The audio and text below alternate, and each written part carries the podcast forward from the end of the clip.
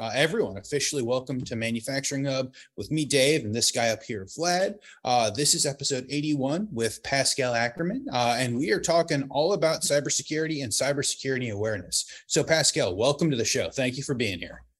Hey, thank you for having me. It's uh, it's been a while. This is my first podcast in probably two years, so oh, a little wow. nervous, but very excited to to talk shop again. It's been awesome. it's been awesome. too long. We really appreciate you joining us today, Pascal. I think it's a critical episode to sort of set the stage for the month of, uh, as Dave mentioned, cybersecurity awareness. I wanted to start off, you know, before we dive into cybersecurity, could you tell us more about your background? How did you get into the cybersecurity space, into manufacturing, automation, and all of those things?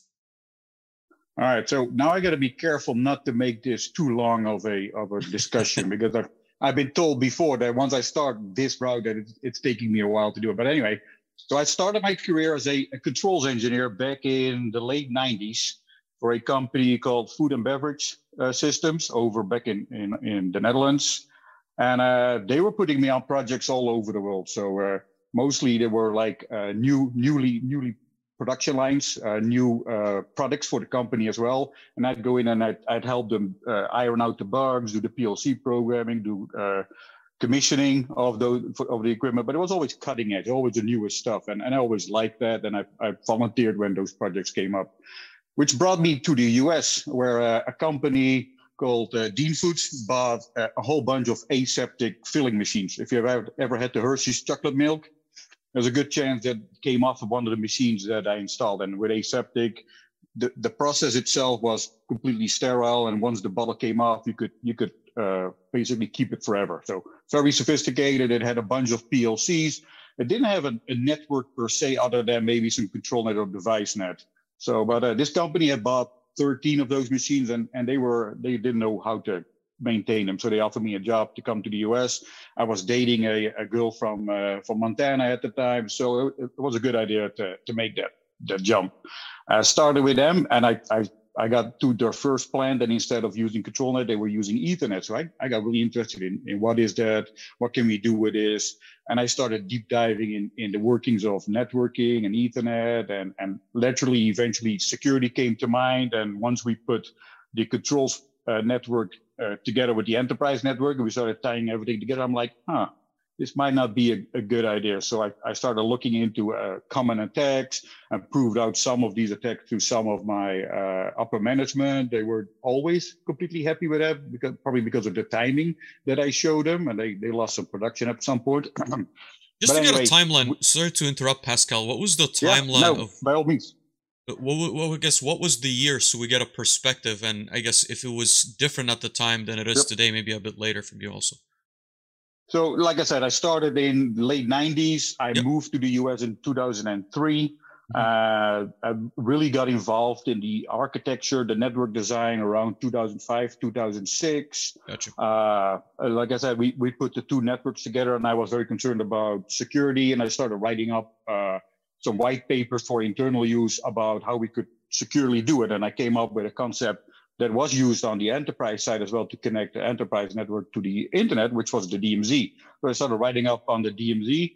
And I actually shared that white paper with Rockwell Automation at the time just to, to see what they thought.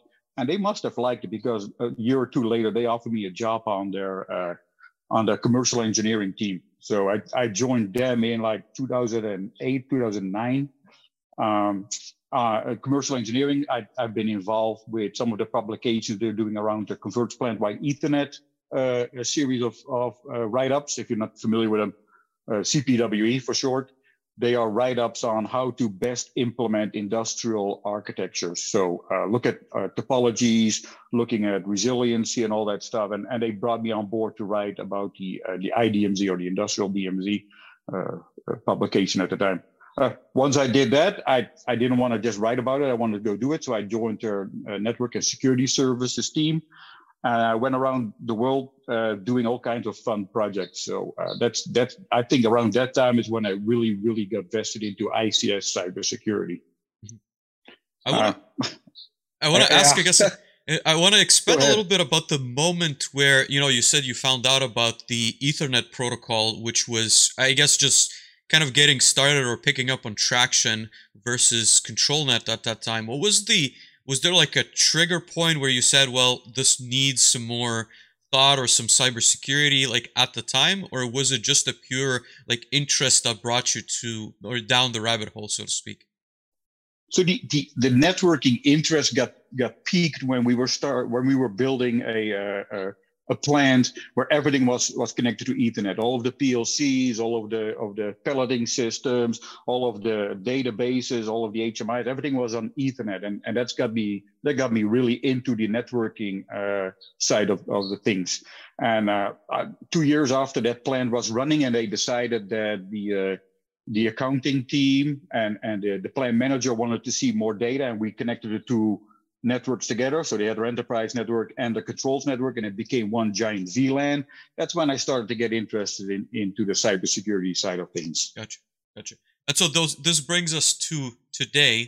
I guess what uh, what can you tell us about the current role that you're in? What are you working on? What's uh, what's going on there? Yeah, just to streamline the conversation a little bit. So after Rockwell, I joined ThreatGen, I helped them build their services uh, department. Um, did that for two years, and then I, I thought I'd, I'd be happier working for a company like, uh, called Ernst and Young. Uh, that didn't completely pan out uh, because I was I was more I was more interested in the offensive side of things uh, at that time. So I, I started looking around and, and found a, a, really good company that had a an ICS pen testing role available. These guys, Guidepoint, I joined them what six or seven months ago now, and uh, I'm I'm I'm doing the stuff that I really like now, and, it, and it's pen testing and research of uh, exploitability of ICS systems. And that, that's awesome. I'd really like to get into the, I guess, the differences between like offensive and defensive cybersecurity. And I know we still have a few, I want to say, like more fundamentals points to cover. So, you know, when it comes to yep. cybersecurity, right, to maybe put you in my shoes, which you've been in for a long time, anyways. But from a control systems engineering side, you hear a lot of, I want to say, like not necessarily buzzwords, but there's threat modeling going on. The IT guys are doing pen tests. They're doing, again, they're trying to secure the networks. They're installing firewalls.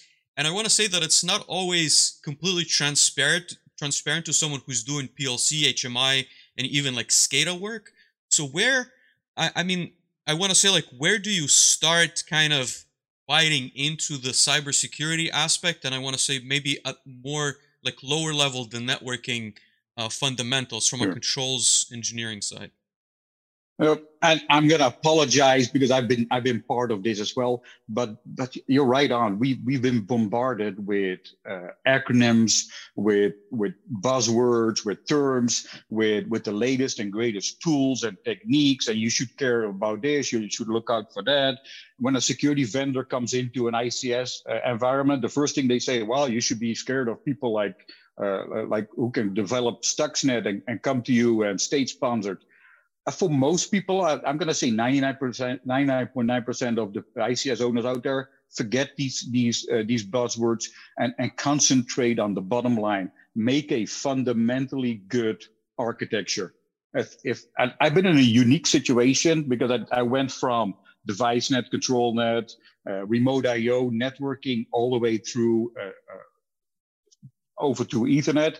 So I've I've seen that development come in, and and uh, because when when they first built ICS equipment, when they first started uh, coming out with PLCs and HMIs and devices and protocols and and medium and, and all this, it wasn't it wasn't leaning towards security, right? Security was never in mind. When we first had PLCs, uh, the way you programmed those things was uh, you hooked up a, uh, a, a serial cable, and that, that's after we we bur- we were done burning EPROMs. I've done that too. That was even more secure than anything else. But at the time you would hook up a serial device to your PLC. And those were the only two things that would communicate. So there was nothing to be sniffed. There was nothing to be intercepted. And, and that, so that was, well, that was a, a, secure way. So the vendors didn't think about doing authentication or encryption or all, and it, it wasn't necessary. But when we saw the move to Ethernet, when everything became an IP and, a, and it was part of the TCP IP stack, all of those protocols were just fixed up to work on on those uh, on those uh, protocols as well. So the, the wide open, the clear text protocols that used to be on a serial port are now flowing over network packets and can be intercepted and, and can be seen by anybody on the same network segment. So with, with that in mind, and that's not going to change very much. With, with that in mind, uh, we kind of rely on these devices to secure themselves. So anything around it, the environment, the architecture, the building, that's how we secure an, an ICS environment. You, you, you do fundamentally, you have to segment off your ICS environment so that so that people can't easily stumble upon uh, these devices. I guess when you and say I'll, I'll segment, pause there for a second.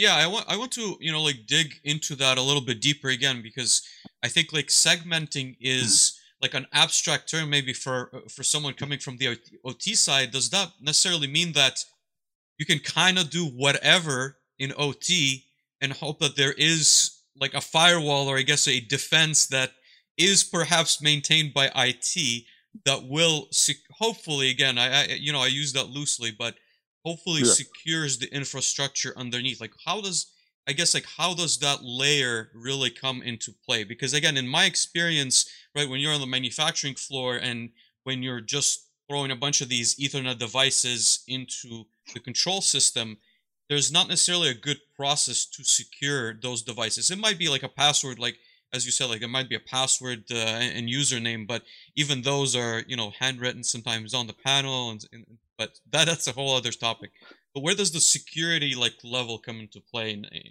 from what you've seen and yeah, and, and, and, bolted on the side, right? You get a little sticky note on the side, or they're easily guessable, or the blank.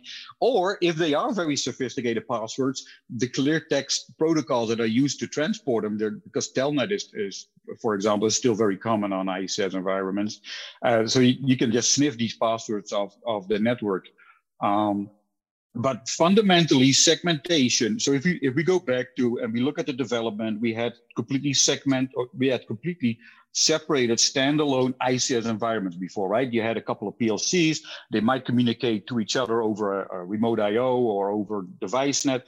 We went from there to fully Ethernet aware environment. Everything was connected, everything had an IP address. Then we tied that to the enterprise. So we now had one big giant network of devices. Your, your office PC that could get email, that could get viruses from the internet, could talk to any PLC, even if they had no business doing that. So fundamentally, if you want to separate that, you're going to look at your network, and you're going to segment it out into a, an, an enterprise or a business part of the network and an industrial part of the network. That's your fundamental separation you need to take between the two.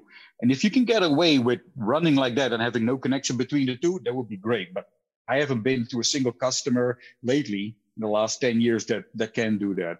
So we need to have some way of those two segments talking to each other. And that's the DMZ sitting in the middle of it. So a DMZ very fundamentally is, is a safe middle ground for communications. So, uh, and, and the idea is that if any traffic needs to go from enterprise to industrial, you broker that in the DMZ. You use some sort of a service that can either relay or translate those communications. So you go into the DMZ with, for example, let's let's take a remote uh, remote desktop uh, access. You go into the DMZ with a uh, with with one with one protocol. The way RDP works, you can you can set up a a, a broker service in the DMZ that that that takes uh, traffic over port 443, which is uh, SSL, and then translates that to RDP protocol on the other side. So we now have a middleware sitting there that translates that connection for us. So if an if an attacker has a vulnerability for the HTTP uh, for the for the SSL side of the business, right? He, he could he could attack uh, that server sitting in a DMZ over port 443. He might be able to compromise that server, but that same compromise or the same exploit will not work on the way out because we ha- we're going out on a different protocol and a different uh, way of communication. You with me so far?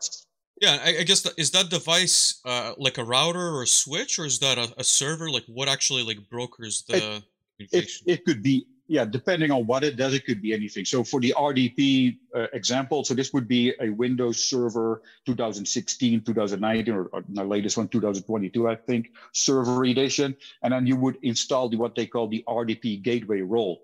And all the all all that server is going to do is it's going to wait for somebody to make a connection on from the enterprise side, verify and authenticate and author, uh, authorize that user, and then translate it down into uh, one of your production systems. So you could use that to remotely access a, workstation or an end device or or whatever you have on the other side to do that.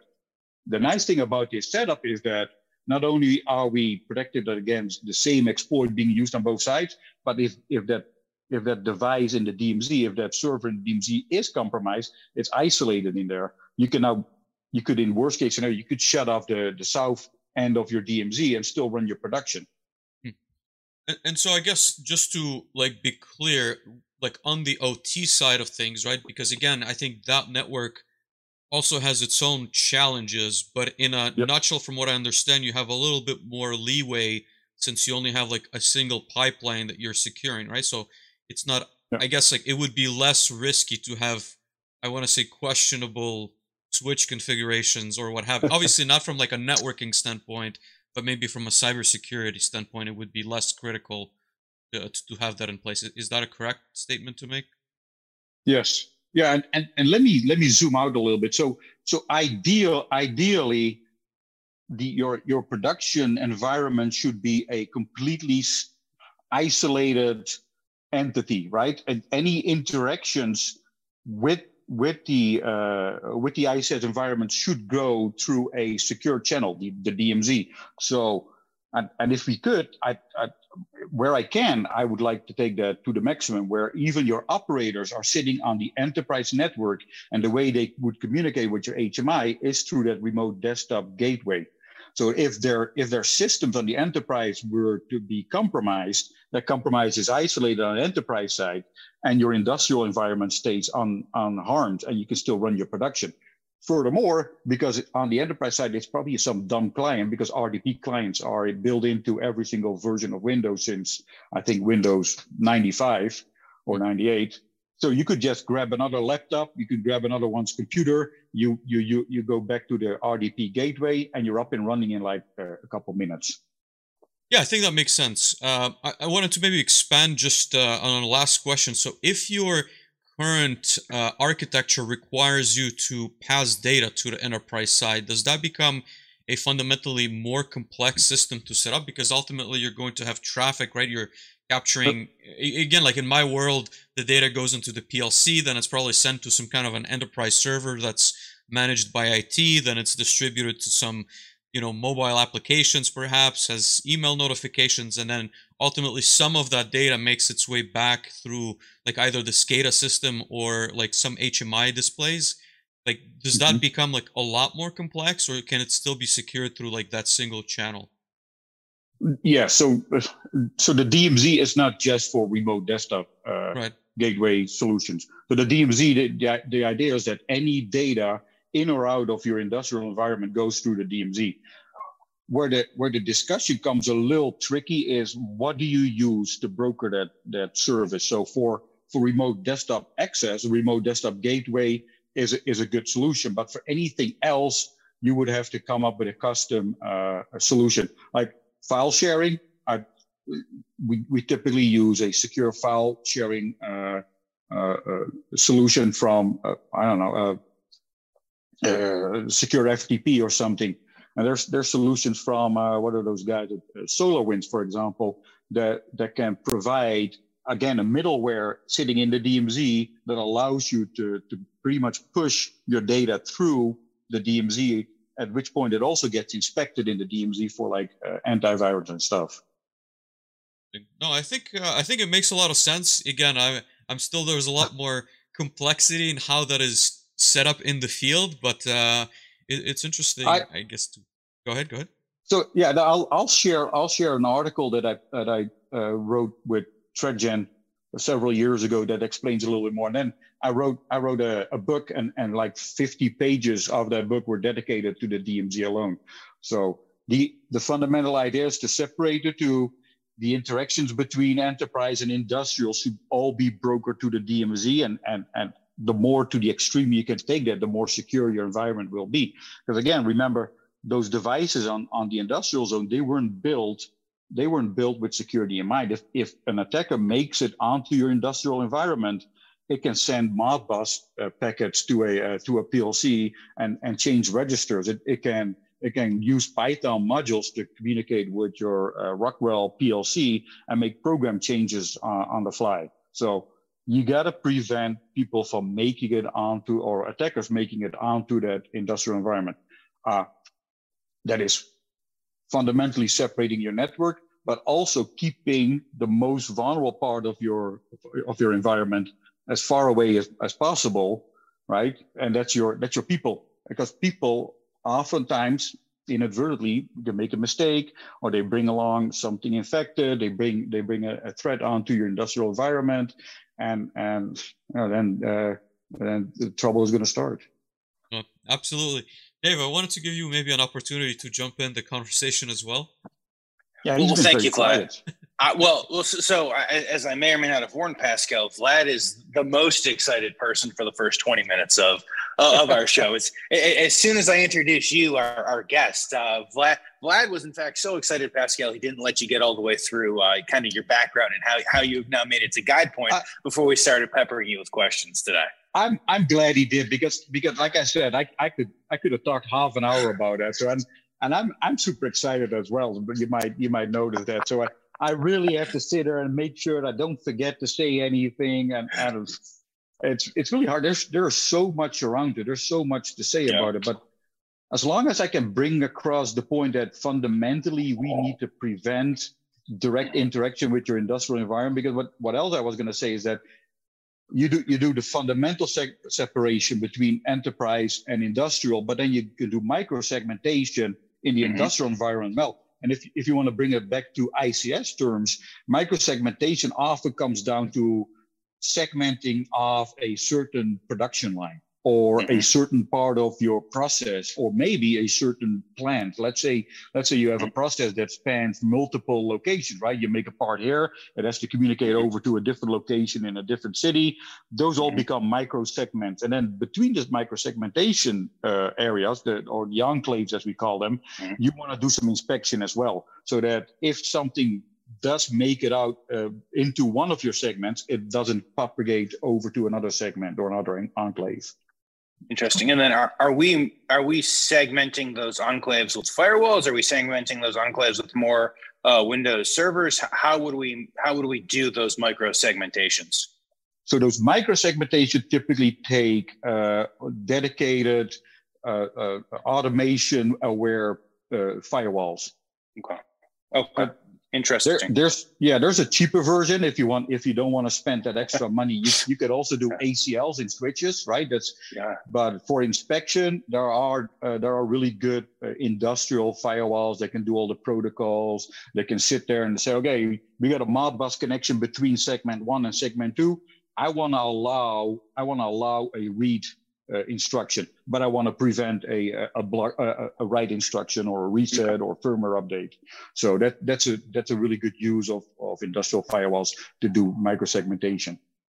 Interesting, interesting, and, and I want to make sure we we talk we we touch on your books, right? So so as I alluded to in the beginning, you, have written two books, uh, two of how I don't know you probably got like 25 more left, uh, but before you're done with your career, Vlad Vlad is holding this. So the first time I saw the second book, this industrial cybersecurity, um, I honestly wasn't sure if it was like a, a, really good textbook or if it was just like a weapon that you felt like you needed to carry around because there's just so much to it. But you you you mentioned um, that the books kind of build on each other. So can, can you give anyone who may not have read your books kind of just a brief overview of, of, maybe volume one and volume two and how, how they build on each other and maybe the, the target market that you were looking to talk to?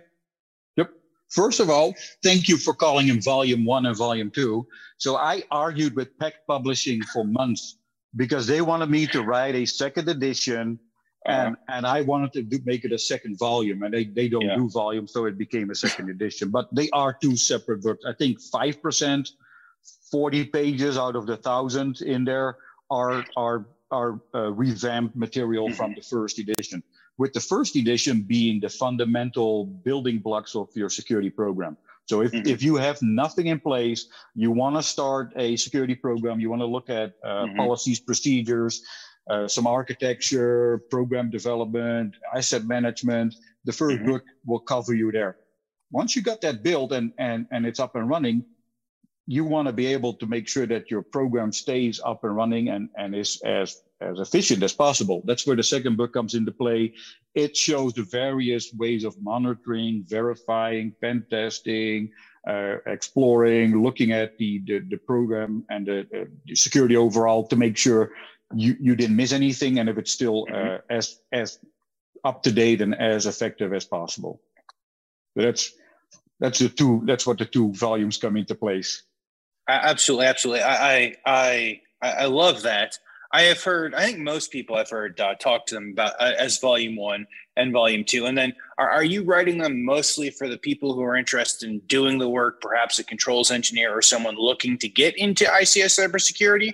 Or, or are you writing them uh, slightly higher level than that?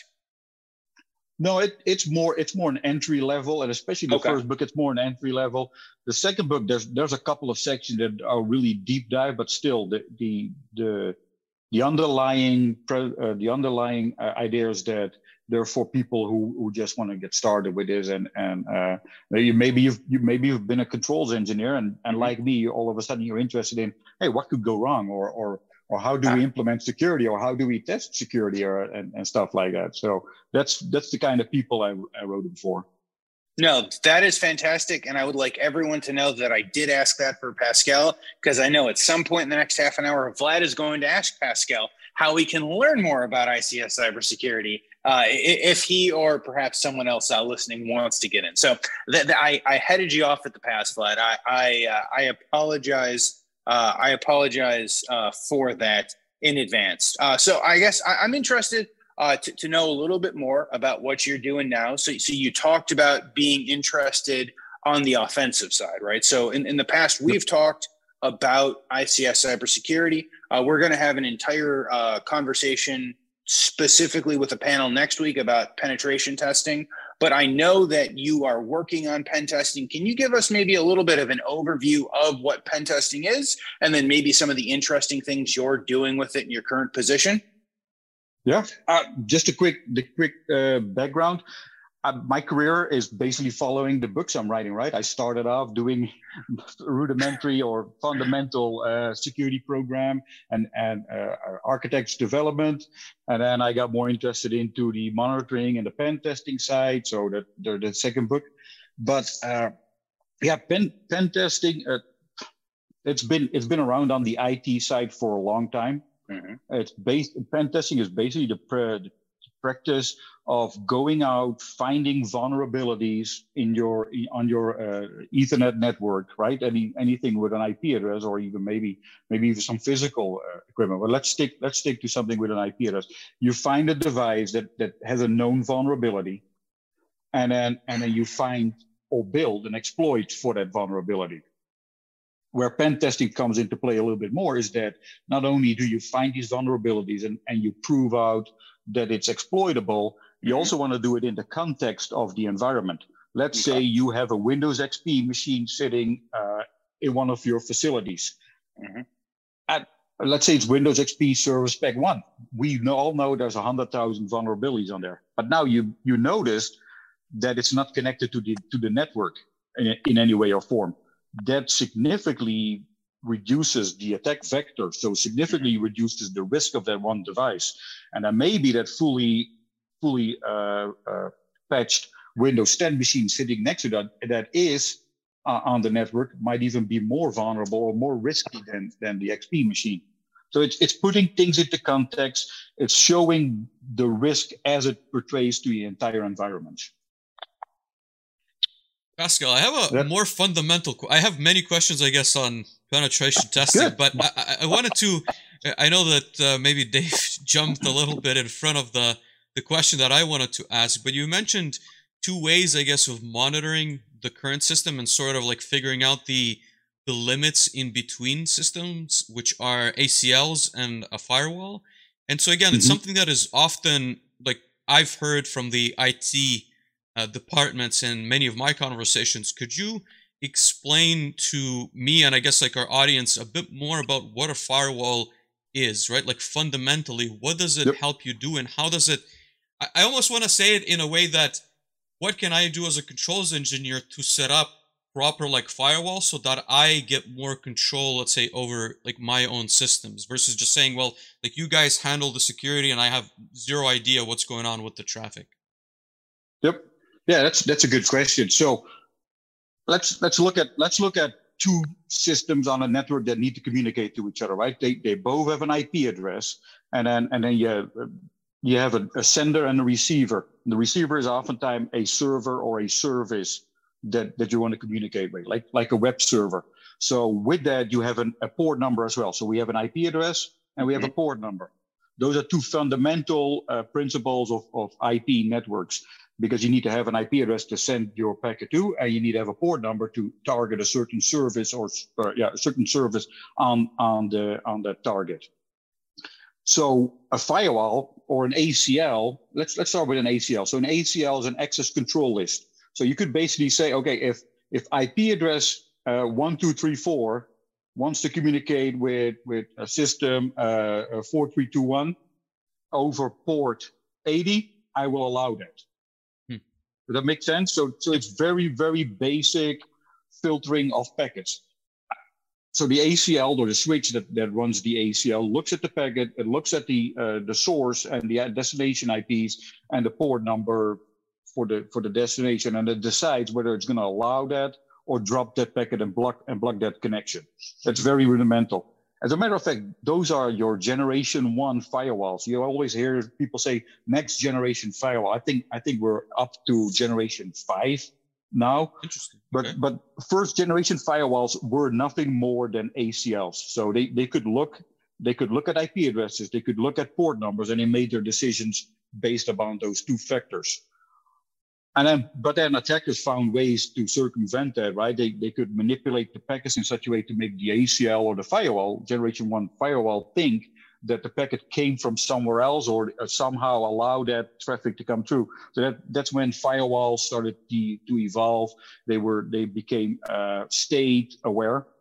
So state aware means that if there is communication before between the two and it was allowed, it's going to remember that and then and then Okay. it, it bases it bases future decisions on on that. So all, if an attacker would say it would send a packet saying, "Hey, I already had an, an established connection with him, so just let me through," then this fire the generation fire one firewall wasn't able to look at that packet and say, "No, no, no, I have, I don't have any records of you ever."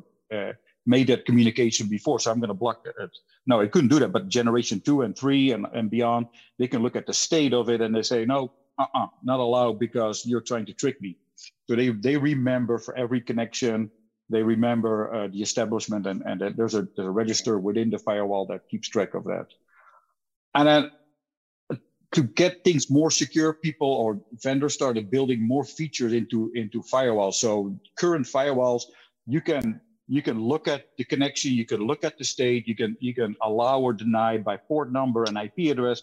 But now, once you allow that, you can also look at the, the protocol going over. So let's say you, you're allowing uh, uh, web traffic, HTTP traffic to go through.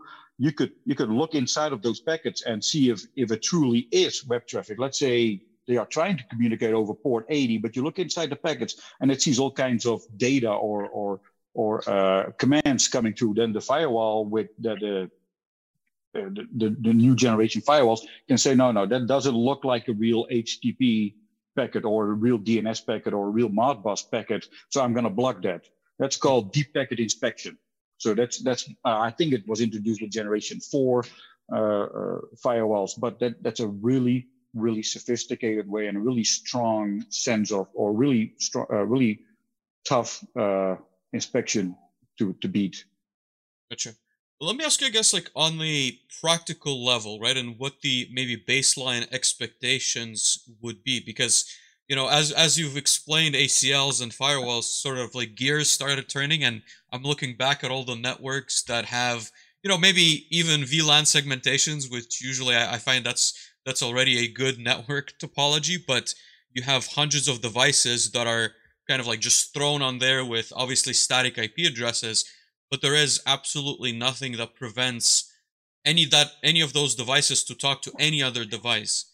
So would the expectation be, or I, I guess the base practice would it be to set up ACL so that you limit that traffic and make it a lot more difficult for a I want to say like a rogue device to be introduced onto that network, or would that be kind of you know like Vlad going completely crazy on the side, and then I become the guy who needs to no. manage every single list and then every single IP address, and every time anything is you know added or changed, then I become this network engineer that sits and just manages those lists uh, for the rest of my career, so to speak.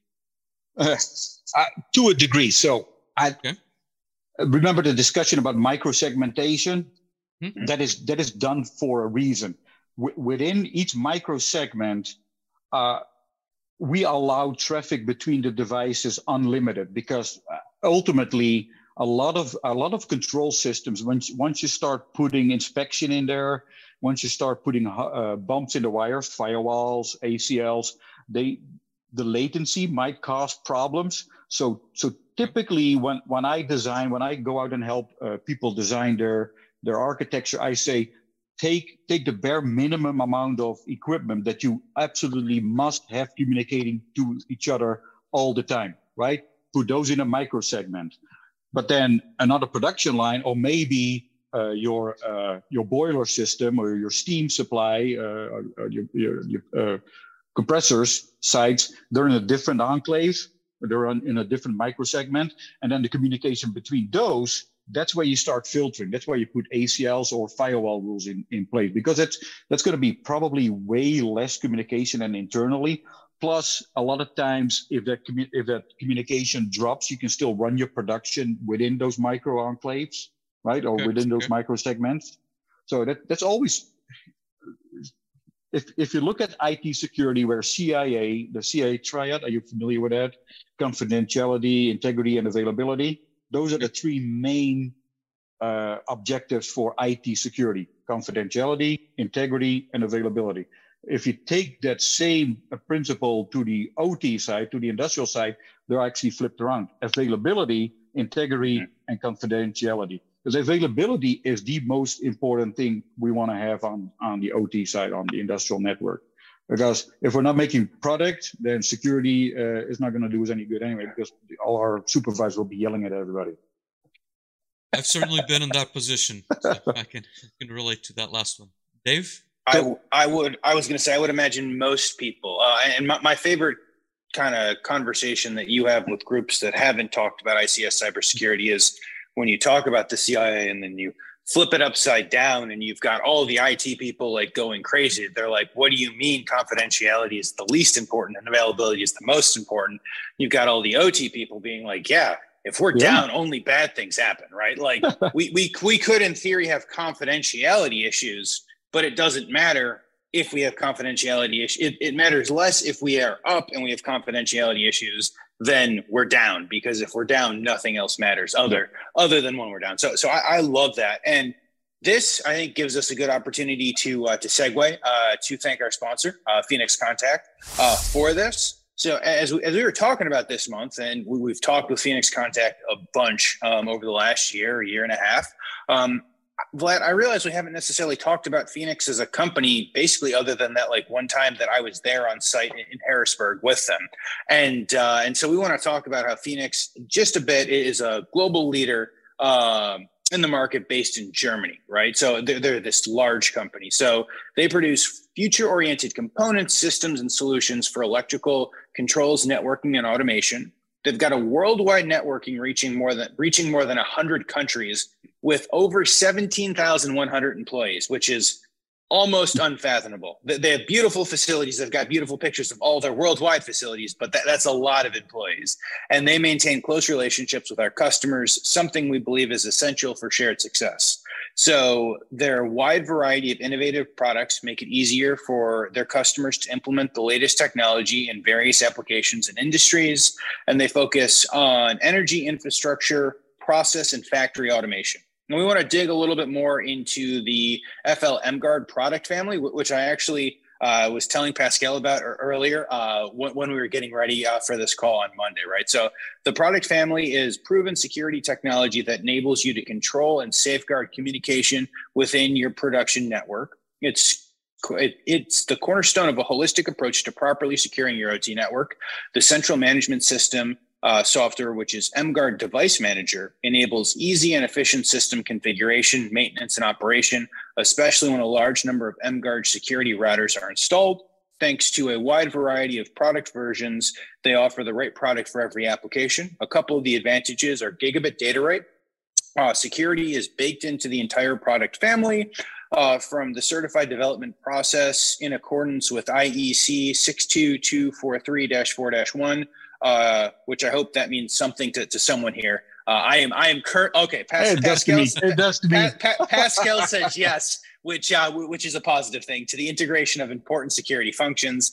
Uh, low v- vulnerability of mGuard devices due to the hardening and application of secure by design principles. PSIRT uh, monitors vulnerabilities on a daily basis, and these are evalu- evaluated and rectified based upon the severity of the problem plus the robust and secure global connectivity to your machine via the most complete line of VPN enabled devices, coupled with new version of mGuard Secure Cloud uh, 2.14, conforming with the MIIT category I B14. Um, no, so we talked to, to Miriam, uh, and we'll post uh, Miriam's conversation that we had earlier in the year. She was talking about the mGuard. I think that they, they, they, they're very interesting. Uh, they, they seem like very good products and we, we've got to get vlad to, to go put one of them up on his wall and give it some hmm. tests or if we're being realistic we've got to get one to pascal so he can actually tell us how uh, how good they are and, and he's was, he's gen or I, yeah I could drop I one in and that, pascal yeah. could remote in and teach us maybe that process but yeah. oh yeah oh, you could you could drop one in pascal could offensively penetrate it and then he could take control of your entire home automation system i, I, I'm, I'm think just open up your firewall for me. Just open this port. Let me in. what could go wrong? See, see, th- that's either the start of like some sort of horror movie or the best live demo we've ever done here on Manufacturing Hub. But no, uh, but before we get too off topic, we, we want to thank uh, Phoenix Contact for helping us uh, help sponsoring this and also help putting together a, a bunch of, of, of, great conversations around cybersecurity awareness. again, Vlad and I are, are probably as far away from experts as as we will ever be when we talk about topics with this. But we're super happy to have great uh, great partners and amazing guests uh, like Pascal to uh, to come on and talk. So so thank you all for that. Um, but talking, I, I want to talk a little bit more about penetration testing, a little bit more about uh, what what you guys are doing, Pascal. Uh, because you, you said that you were you were doing penetration on like a full stack and, and you were doing some testing or planning to do some testing uh, on some interesting, perhaps non-typical uh, solutions. Um, do you want to talk a little bit more about what you're doing or what you are planning to do uh, with, with GuidePoint? Yeah, so uh, for people who have followed uh, the developments around GuidePoint, we just announced the uh, uh, the new services offering for the for the ICS or the OT side of, of the business. And uh, seeing as GuidePoint Security has, has always been laser focused on helping IT customers address complex cybersecurity challenges, adding adding this capability and, and this expertise, this level of expertise on the OT side as well, truly opened us up to be a one-stop shop for all of, of the cybersecurity needs for our customers, right? We can we can now go from across the entire organization. We can do pen tests, and we can help uh, our customers develop a secure architecture and program. So, to give an example, having the expertise on both IT and OT allows us to see very nuanced or very uh, integrated, complicated uh, attack uh, paths and vectors. For example, if you, if you think of a scenario where an attacker compromises a cloud service, let's say somebody has their Azure uh, AD set up, an attacker mm-hmm. compromises the cloud service, gets themselves a uh, an account uh, in AD, then mm-hmm through that manages to compromise one of the production facilities enterprise network from where they pivot onto a workstation that has an exploitable vulnerability mm-hmm. and, and therefore make their way onto the production uh, network, which we, we talked about in, in extent. Once they're on that network, that is end of game. The, the protocols, the devices are not built to, to withstand attacks because they don't differentiate between attacks. And a PLC, like a Rockwell uh, ControlLogix, it doesn't differentiate between a Python generated packet that tells it to wipe its firmware and the and the operating uh, or the, the official RS Logix uh, programming suite to do that. So being able to find those kind of complicated chained exploit paths mm-hmm. is is very very uh, valuable in in my opinion. So uh, yeah, like I said, one stop shop. We can we can uh, assess uh, the entire organizational risk, uh, including just regular IT risk. Mm-hmm. Furthermore, because we we have the expertise on the OT pen testing side, we can also look at uh, RF, uh, IIoT, IoT, uh, hardware, uh, re, uh, uh, radio frequency. I think I mentioned that already, mm-hmm. and and do and do fuzzing and and zero day uh, discovery on all that equipment. So I, as you you might notice, I'm very excited about it because I, it's a very good place to be in, and I'm very excited with with the work we've we've come to and and the the services offering that we've established so far. Pascal, if I can Absolutely. ask a follow up Dave, okay, I'll let you. One more, one more second. Go, one, go, one at a time. One, one at a time. No, no, right, I, I, I, I, am sorry. I'm sorry. I've, I've, got to ask Pascal this question because because we were we were talking about it. But did, did you say that you guys were, were looking at doing pen testing of, of robotics? Yeah, and so basically, so what I just explained is mm-hmm. pretty much that's that what I I would call the comprehensive ICS yep. uh, assessment. So we go all out. We do we do cloud assessments. We do OSINT, mm-hmm. right? Because we'll go out and, and look at the various uh, Shodan and Censys, making mm-hmm. sure nothing is exposed. We do external pen testing to see the public IP address range for an organization if nothing is exposed. Then we go internal. Then we hop on over to the industrial environment and scan and, and uh, pen test that network. Mm-hmm. But we can also do smaller uh, mm-hmm. portions mm-hmm. of, of the ICS environment. And sometimes customers come to us, they have robotics. So they, they have an, a, a robotics uh, uh, ecosystem, I think they call that, where they have where, where they have the device that runs around and gets parts and brings it over. Mm-hmm. It communicates with a cloud or maybe a local presence.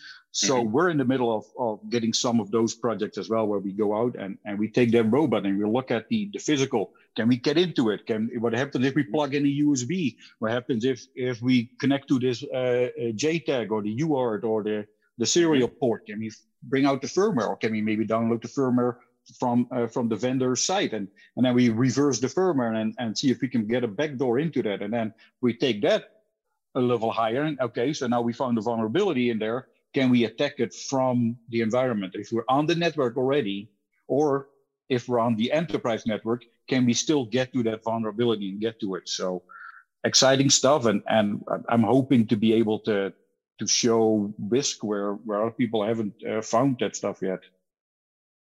No, amazing. I was going to say, I was going to say, thank you, thank you for that, Pascal. Um, when when you said you were looking to do that on robots, I, I knew that we had to ask that question uh, for Vlad. Vlad, Vlad loves to, to work robots into uh, to every single conversation we have. Absolutely, but no, Pascal, I, I think you've answered a lot of my uh, my question that I was going to ask, but ultimately understanding that process a little bit better and. I want to say maybe to arm some controls engineers with like the base knowledge of what that audit would look like so the question is, you know, do you have or do you use automated tools that can scan the network? Or is a lot of the effort in figuring out exactly what's on the production floor so that you could do, I want to say like more manual research. Again, let's say you have like a ControlLogix of this specific uh, firmware or level, and then you can go on the Rockwell website, figure out what kind of vulnerabilities it has. So I want to say, like, is that maybe something that the plant should already start taking note of uh, on their own versus that's the type of work that you would be engaged in versus some like more advanced automated tools for penetration testing that's a really complicated and long question so Sorry. there's a really Sorry. long and complicated answer so uh-huh. yes at most we, we we use automated tools to do let me let me back up. What's the best explanation of this? If you if you look at a typical ICS environment these days, it is a combination of automation only devices, right? PLCs, HMIs, sensors. Yep. They communicate to network devices, switches, routers, which could also have vulnerabilities. And then mm-hmm. and then there's there's databases, HMIs, Windows servers, Linux, embedded Linux, embedded Windows. And then that crosses across, uh, that spreads itself across the OT and the IT side. So that's that's a, in my opinion a modern ICS. We oftentimes use automated automated tools to do the discovery part, find out which assets are live, which devices are are out there, which ports are open on them. And, and for a lot of the IT oriented devices on the OT side, if that makes sense, like, like your Windows servers, your Linux, mm-hmm. will use automated tools to, to find vulnerabilities as well. Then the exploitation is always going to be a, a manual process because you want to have that controlled. You want to make sure that you do just the right uh, command and that, that you don't mess things up. So the, the exploitation of the vulnerabilities that, that you might find automatically is a, is a manual process because it's just it's better to have your hands on and to make sure that it, it's in a controlled it's it's exploited in a controlled way the automation devices is oftentimes well it's most of the almost almost always a manual process once you've discovered it it's a manual process to find out what the device is uh, you go out to your uh, to the website you find the vulnerabilities and, and you and you you try out those vulnerabilities and, and you find those there are more and more automated systems coming out nowadays. Uh, Tenable, uh, Rapid7, they're all concentrating on the OT side. But in the end, there's there's no there is no uh, substitute to to having hands-on knowledge of these devices and, and manually looking at at uh, the return packet and, and looking at those devices. Does that makes sense? Interesting. Yeah, no, absolutely. Like like I said, I think it's uh, it's an interesting perspective again from someone who's probably at the plant level and it's trying to at the very least prepare or you know get more knowledge into what's on their plant floor and to be quite open with you i've not read a whole lot on the cybersecurity side of the you know devices that we've been deploying as a like a complete i want to say like day-to-day basis on the uh, control system side so yeah. you there was another part to your question should should people be scanning uh, their networks themselves with vulnerability Absolutely, but and now, are you familiar with the Purdue model? The yep. the the yep. yep. So if you look at the Purdue model, you got layers zero through 5 mm-hmm. uh, companies should absolutely invest in scanning layers five, four, and three, because because you can you can very easily get away with doing automated scans, get your vulnerabilities, uh, discover maybe some asset uh, inventory scanning but on but the, the lower levels two and, and one and zero uh, they don't lend themselves very well for automated scan because it always it's always going to be in the middle of production it's always going to be in the middle of production when when one of those scans kick, kicks off and it it uh, it breaks one of your control systems. Gotcha. Yeah that makes a lot of sense. And if we talk a little bit on the defensive side right? So we talked a bit about uh, firewalls and acls are there any other like major components to this i guess like red versus blue puzzle that we've uh, talked about?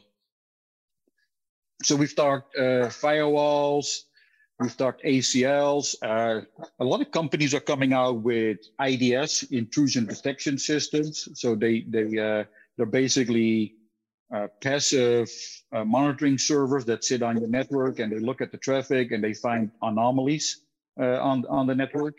So the Claroties, the, the Dragos, the Nozomis, they, they do a good job of, of taking just passive uh, information out of the production network and looking for, for this kind and of And that's OT specific? That's not uh, like IT oriented? Yep. Yep. Okay.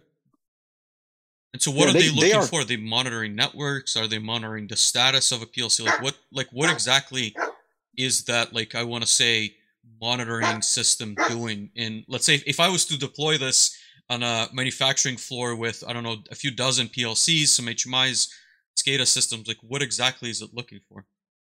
So, and, I, and if, if you haven't worked with them, the first time you're going to see these things in action, you're going to be amazed with what they can do. So, like a like a Claroty, for example, once you put it on your network and you put it on a spanning port of your switch, if you're familiar with that, mm-hmm. and, and again, the more traffic this device can see, the more information you will build. But it will identify each and every PLC, it will it will it will see what uh, flavor PLC it is, Rockwell, Siemens. It will see if it's a it's an S7, 1200, 1300, the ControlLogix, compact logics. It will find out, and this is all passively. It will find out what revision of the firmware that's running on it. Let's say you've got a ControlLogix running firmware 23. Then, because it knows that firmware, it can now also correlate with a database and, and tell you firmware 23 has got vulnerabilities in this, this, and this. Really? So it's, it's going to detect that. Furthermore, and, and I've seen this on Claroty. So I don't know if, if all products do this, but the Claroty will actually tell you also there's a PLC on a rack, and these are all the other devices in that same rack. So there, there is so much information that can be can be uh, obtained from looking at, uh, at, at network packets. Interesting. I'm just glancing a little bit at uh, at the product because again, I'm at least not familiar with it. I don't know if Dave has seen deployments of uh, of Claroty, but uh, that's that's a very interesting concept. I mean, even from my standpoint, just an inventory of the assets again with their yeah. firmwares like gives you a lot of visibility and just like an understanding of what's out there, right? It just gives you that first layer, but giving the next step, which is, as you mentioned, mapping like the backplane and other connected devices, but also yep. figuring out the vulnerabilities. That seems to save a ton of work. And I, to be honest with mm-hmm. you, I've not heard of them or, seen them being deployed, so I, would be curious to uh, learn you, more for sure. Yeah, you should you should reach out and see if you can get like a demo for your for the uh, for the stuff you got running in the back there. But so and and oftentimes when you deploy these things, this this is the way it's going to go. So what sells the product is the asset management. You go into a site mm-hmm. and they have 1,200 PLCs or whatever it is. They got 1,200 devices. They don't know what it is. So this device, this this server comes in, and after a couple of weeks of sniffing and and mm-hmm. and and looking at it, it's going to in it's going to index all of those assets, right? Anything it sees. That's mm-hmm. that's very important to know. If if there's packets if there's packets that go between two PLCs on a little tiny switch that we don't we can't see, we're not going to take we're gonna kind of catch that. But anything that that server sees, it's gonna it's gonna look at it, it's gonna index it, and you get a you get an asset list which tells you the IP address, the network segment. It's gonna tell you the, the firmware. It's gonna tell you all kinds of information. So that's the selling point. And then and then later on, people are gonna look at it and they're gonna be like, oh wait. Okay, so this has been trying to communicate out to a Chinese IP address because it can do that as well. Mm-hmm. It looks at these packets. Really? You have a workstation or a PLC, mm-hmm. God forbid, you have a PLC that's trying to go to an external IP address or an a, Chinese IP address, it's going to flag that. You can you can set up rules that say if if one of these devices is trying to go outside of the the current network subnet, give me an alert, give me an email, give me a text message, whatever that looks like. So that that becomes very valuable, and people are like, "Oh, that's handy." I've seen situations where they had downtime in the middle of the night. They weren't sure what it was, and I'm like, "What? You're running you're running a Nozomi, I think it was a Nozomi sensor. Look at the things, see what happened. And they noticed that somebody had remoted into a workstation. The workstation had gone to the PLC and it had sent a reset command or, or a firmware upgrade command or something, and it, something had gone wrong. And then they traced it back. It was the workstation, okay, workstation name. Who was logged in at the time? It was uh, uh, Joe, the engineer 12. And then they went over there and, and they had a, a stern conversation with the guy. Yeah, I could, it could, I could see how it could certainly place a lot of blame for those, you know, like rogue uh, VPN devices that uh, have been placed on the guest network and then reset or, or change the code on the PLC during the night. But that's a that's a whole separate, I want to say, issue. But no, that's an interesting tool. I, like I said, I've certainly not heard of it. I'll definitely reach out to see if uh, it's possible yeah. to get a demo. Uh, Dave, thoughts, mm-hmm. ideas? So uh, I I love the asset management portion of all of these tools, right? So I, have known and worked with some of them for for a number of years, right? And I think that the asset management is probably as valuable, honestly, if not more valuable than everything else that you get with it, and is, might be more valuable than, yeah. than the dollars you're paying for it, right? The ability to know what assets look like, to know what assets are in which rack, to know what the backplanes look like of all of, of at least most of the PLCs, right? That is an infinitely valuable tool for the folks that live on the OT side outside of any sort of ICS cybersecurity solutions. And I have for years, since basically the beginning of when I knew it existed, said to myself, man, this is a really valuable tool. This is probably worth not insignificant numbers of dollars just as a standalone tool. And oh, we also do ICS cybersecurity on top of it. So, um, kind of everyone's reaction as they heard Vlad coming uh, coming to the conclusion that he just came to was me uh, probably about three years or so ago, right? Three, three and a half years ago. Um, I, I was in a very similar position. I'm like, wait, you can do that? If we can do that, why doesn't every facility, like literally, if we can do that, why doesn't every facility in the entire world do that? You, you, get into a little bit of issues with like how have we networked it and managed versus unmanaged, and, and how flat does all of the segmentations uh, look, at, le- at least in, in, my experience. But I think that that is is very positive. Uh, but no, Pascal, I think this has been an amazing uh, conversation so far. But before we ask you kind of the typical questions uh, that, that we ask everyone, I'd love to know, kind of in your opinion, uh, what have we not talked about in cybersecurity with you? Like, is, is there anything big that we should have asked or that, that we should be asking or conversations that we should try to have, you know, as we talk about cybersecurity awareness month this month? Hmm. Actually, the, the cybersecurity awareness itself, uh, the, the, tool we just talked about, and, and mm-hmm. like I said, that oh, that oh ho moment, right? When you first see one of these ideas, OT ideas, I call them, in, in action and, and it starts mapping it out and it starts showing all the information. In my opinion, that's the most value, the awareness and the visibility in, in your infrastructure. But don't forget, before we can go there, we need to get our fundamentals straight. Again, architecture is the most important thing you can do for your OT environment. Proper architecture, segmentation, but mm-hmm. also, and we didn't talk about this one, is is looking for that choke point in in your environment. So when you do mm-hmm. micro segmentations, that that firewall between the two microsegments is a perfect place to get your your data captures from. Or if you do the switch you, you do a span port of that. And also of course the, the dmz itself. So you, you need to have your architecture ready for security. It needs to be security friendly where you can bolt on a nozomi or a Claroty or, mm-hmm. or dragos uh, appliance and start doing all of this cool stuff. So in my opinion and, and I, I strongly disagree with Dale Peterson on this. We've been fighting on online over this, and and in the end, it all comes down to what customers you're talking to, right? Some of them value this, need to go this one first, but in my opinion, start with your architecture. Make sure you you have a solid, resilient architecture where you can start building in uh, security uh, appliances and, and bolt on extra security as, well. Architecture yeah. great, segmentation, micro segmentation. Now we start looking at monitoring, uh, the environment, which includes the IDS, which which gives you the asset management, the vulnerability management, and all that stuff on there. Absolutely. No, no, I, I think that all, all, of those, all of those are good, and, and, I hope we'll be able to kind of build upon. I, am sure we'll be able to build upon the, this conversation as as we continue uh, this theme into the month. Uh, and that, that brings me to my next question, Pascal. Hmm. Uh, so, so I, I want to know what the future holds, right? So, I would like to know what the future holds, other than Pascal will write somewhere between one and a hundred more books um, at, at, some point before he's done. What, what, what, maybe, no? maybe one more book, maybe one more book, but that's not even. It's it's it's such a process. It, it has it has taken so many so many hours away from spending with the family, and mm-hmm. you know what? This is my gift back to the community, right? But when I started learning about cybersecurity, I mm-hmm. leaned heavily on the uh, the community. There weren't even many books around. I think when I started look getting interested in cybersecurity back in like 2004, 2005, mm-hmm. there was like one or two books written on on the subject. They were it was taboo back in the day anyway. But this is my gift back that uh, for for helping me get to where I am. I might do one more book. Uh, but to answer your question, what the future mm-hmm. holds, we talked about the AIC triad. Mm-hmm. I think availability we got really pretty well covered. We, uh, there's there's a lot of write up, there's a lot, lot of research done in how to make the most resilient architecture. Just look at the CPWE documentation; they will help you in in 20 different forms to get the most resilient and uh, high availability network out there.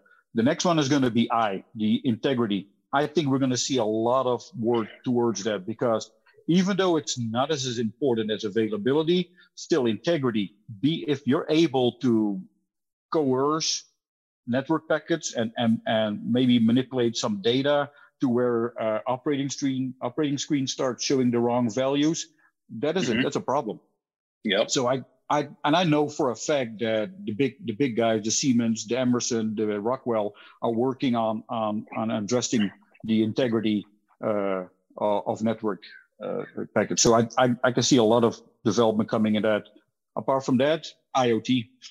IoT is going to be a, a giant pain in the butt for a mm-hmm. long time until we get that right. So we, we're going to have to deal with that.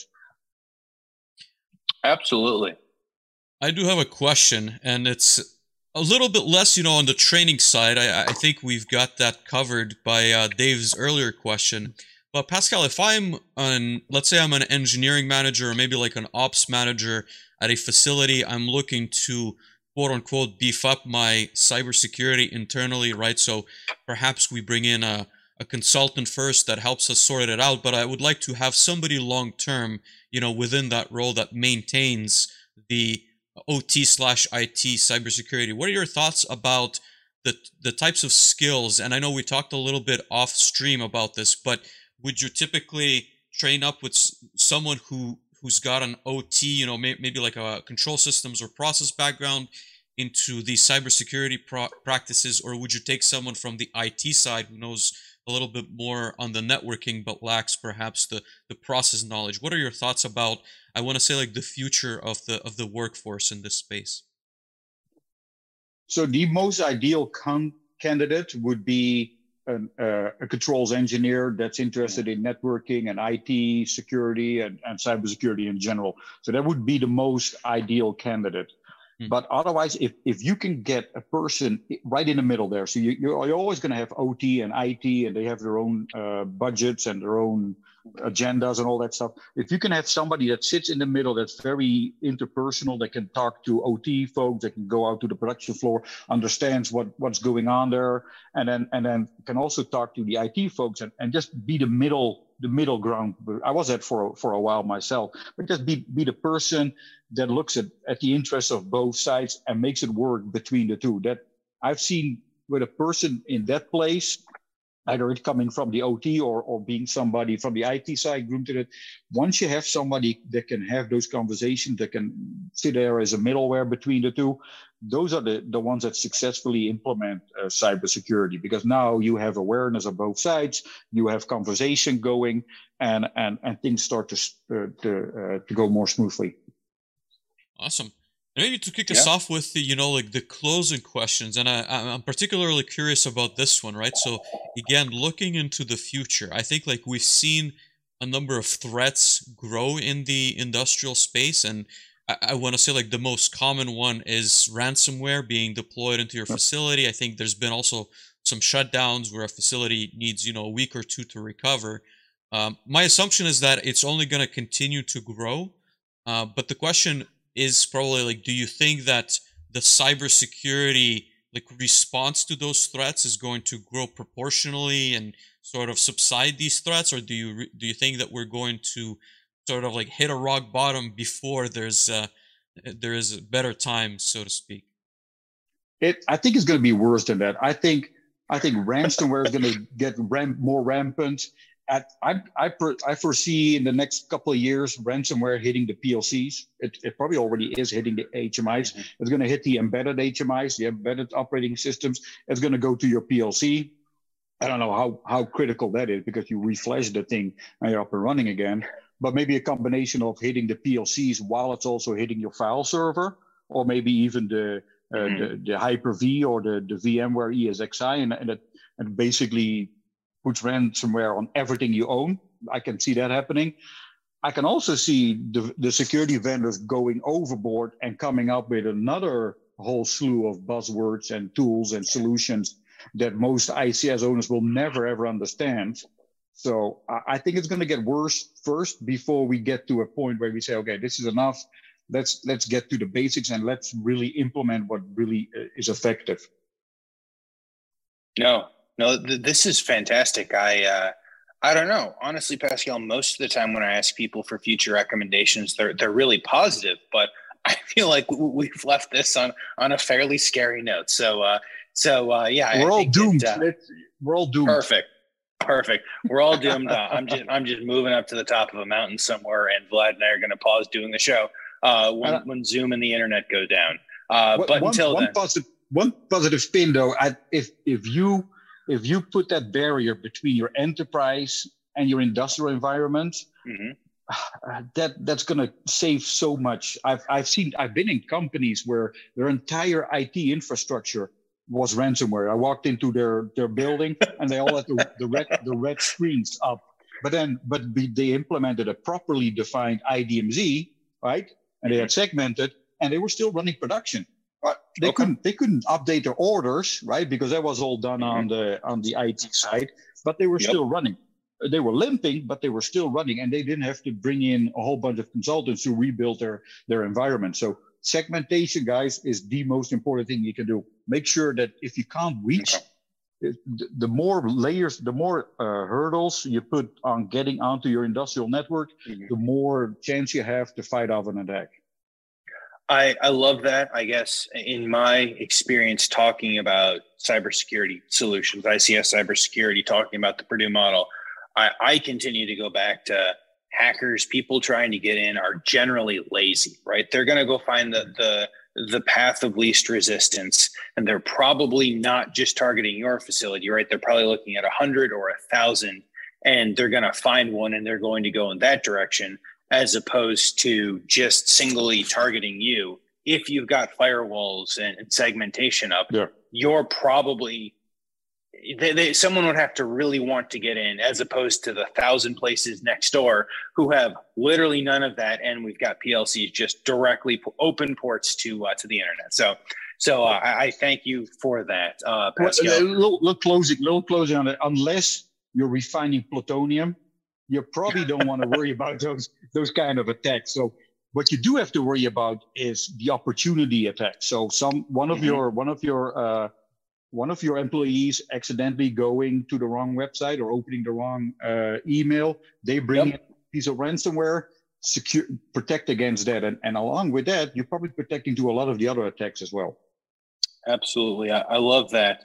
Um, so, so kind of a, a follow up to uh, to some of the earlier things that we were talking about career advice, right? So, so Vlad asked a really good question of what does an ideal person looking to to get into cybersecurity or ICS cybersecurity look like?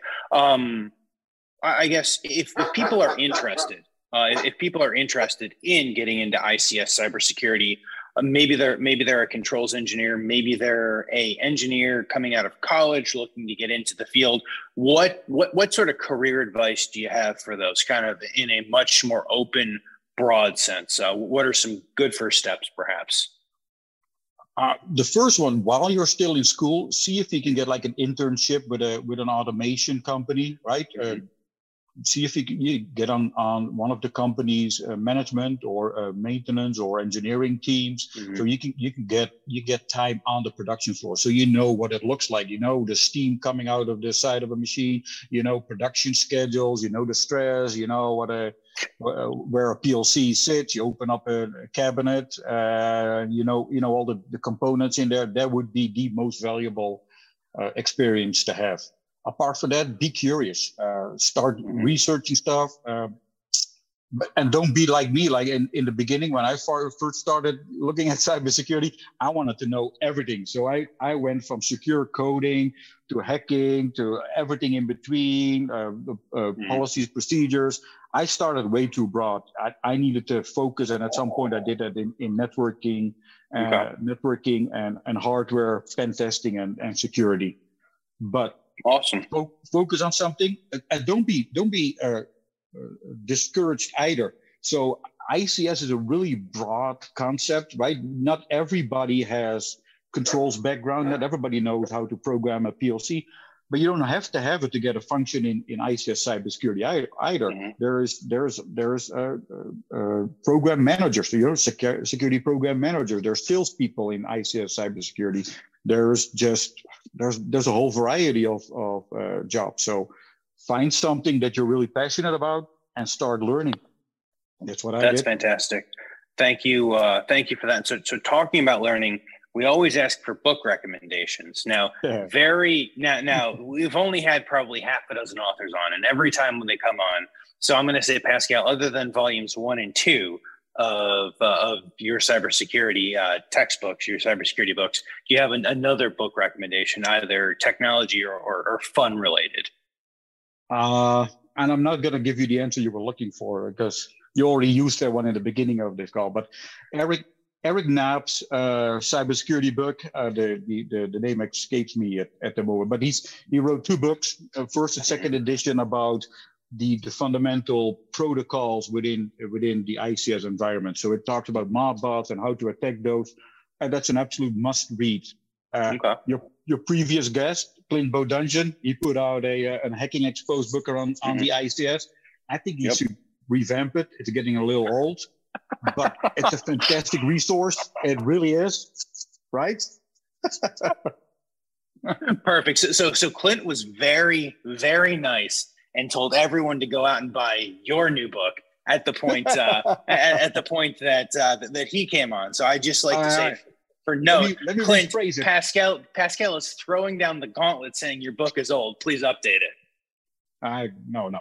That's not completely what I what I meant to say is that I wish he would update it because I want more the the way yes. they wrote that book and the little snippets of of the hacker mm-hmm. I, I, forgot what his name was but but they they there's these lead-ins where they where it's mm-hmm. almost reads like a novel where they go like I think it's the the I was the call the guy called Vlad maybe the Vlad the attacker in in his book but anyway he's got little snippets on there that's in it that combined with the with the diehard uh, uh, really really really good uh, solid information around the book but this makes it a must read so it is, it is a very good book. And I'm, yeah. I'm sorry if I if I don't remember the title, but just go to go to Amazon, look up Eric Knapp, it, and he, he wrote two books, maybe three, and, uh, and that's absolute uh, must read. And then Clint's, of course. Absolutely. So so we, we will uh, drop. Let me throw in like a, a question in this like as well, right? So outside of maybe like the books, if someone wants to get a credential in cybersecurity that makes sense, I, and I don't know if there's something specific to the OT space, but I definitely know, you know, there's credentials in penetration testing, there's security credentials in CCNA, right? So Cisco oriented yep. stuff. Like, is there anything you believe is like worth getting as someone, again, uh, to like Dave's previous question, someone who's mm-hmm. just starting out and maybe uh, wants to have something on the resume that uh, demonstrates uh, like further capability? Yeah, the, the main one is GICSP. I, I believe that SANS led, but it's GICSP. Uh, it's probably based upon CISSP, but uh, it's it's it's the CISSP for the uh, for the OT side, and then there's GRID, where uh, I think that's also SANS, but those are two uh, uh, those are two certifications you can get. Awesome, makes sense. And, that, yep. if you want, and then if you want to speci- specialize in certain things, like I said, IoT is going to be become a really big hardware hacking is going to become a really big uh, uh, uh, facet of of ICS cybersecurity. There's the uh, you, you can go to the Attify uh, training and you can get certified for like certified IoT hacking. Mm-hmm. Those kind of like I said, ICS is really broad. You you don't have to get a, a certification in the whole thing. Just focus on a certain part, right? IoT some people call it IIoT. I just call it a PLC. But anyway, those kind of sub sub disciplines within the ICS security I, I, will become very valuable. So so get ahead of the the game and and start developing your skills in that. No, th- this is amazing. Pascal over here just throwing fireballs at uh, at everyone from from his front porch. No, I appreciate that. Uh, thank you for being here, Pascal. Last question for you is uh, is who should reach out to you? You know, who do you want to connect with? Um, maybe what are you guys doing at GuidePoint? Are you looking to hire? Kind of, kind of any and all of those. This this is your forum to ask all of our listeners uh, uh anything. I don't know. We talked about the GuidePoint. I gave you the spiel already because uh, but apart from that, yeah, if you want to reach out, I'm on LinkedIn and you can ask mm-hmm. around. I, am very, very open to new connections. I, I'm always, uh, I'm always available for help, for suggestions. Reach out. I'm very approachable. Uh, apart from that, if you want, if you want to get involved uh, and start doing some pen testing, reach out to GuidePoint. Uh, we uh, uh, we we've got the offerings out there running now, so we're we're ready to rock and roll. apart from that, as things are ramping up, I'm expecting us to, to have some job openings coming up pretty soon. So keep your eyes open, and I will post them on fa- uh, Facebook. I've been off. I've been off of Facebook for ten years now. I could put them on Facebook too if you wanted to, but they're going to be on LinkedIn.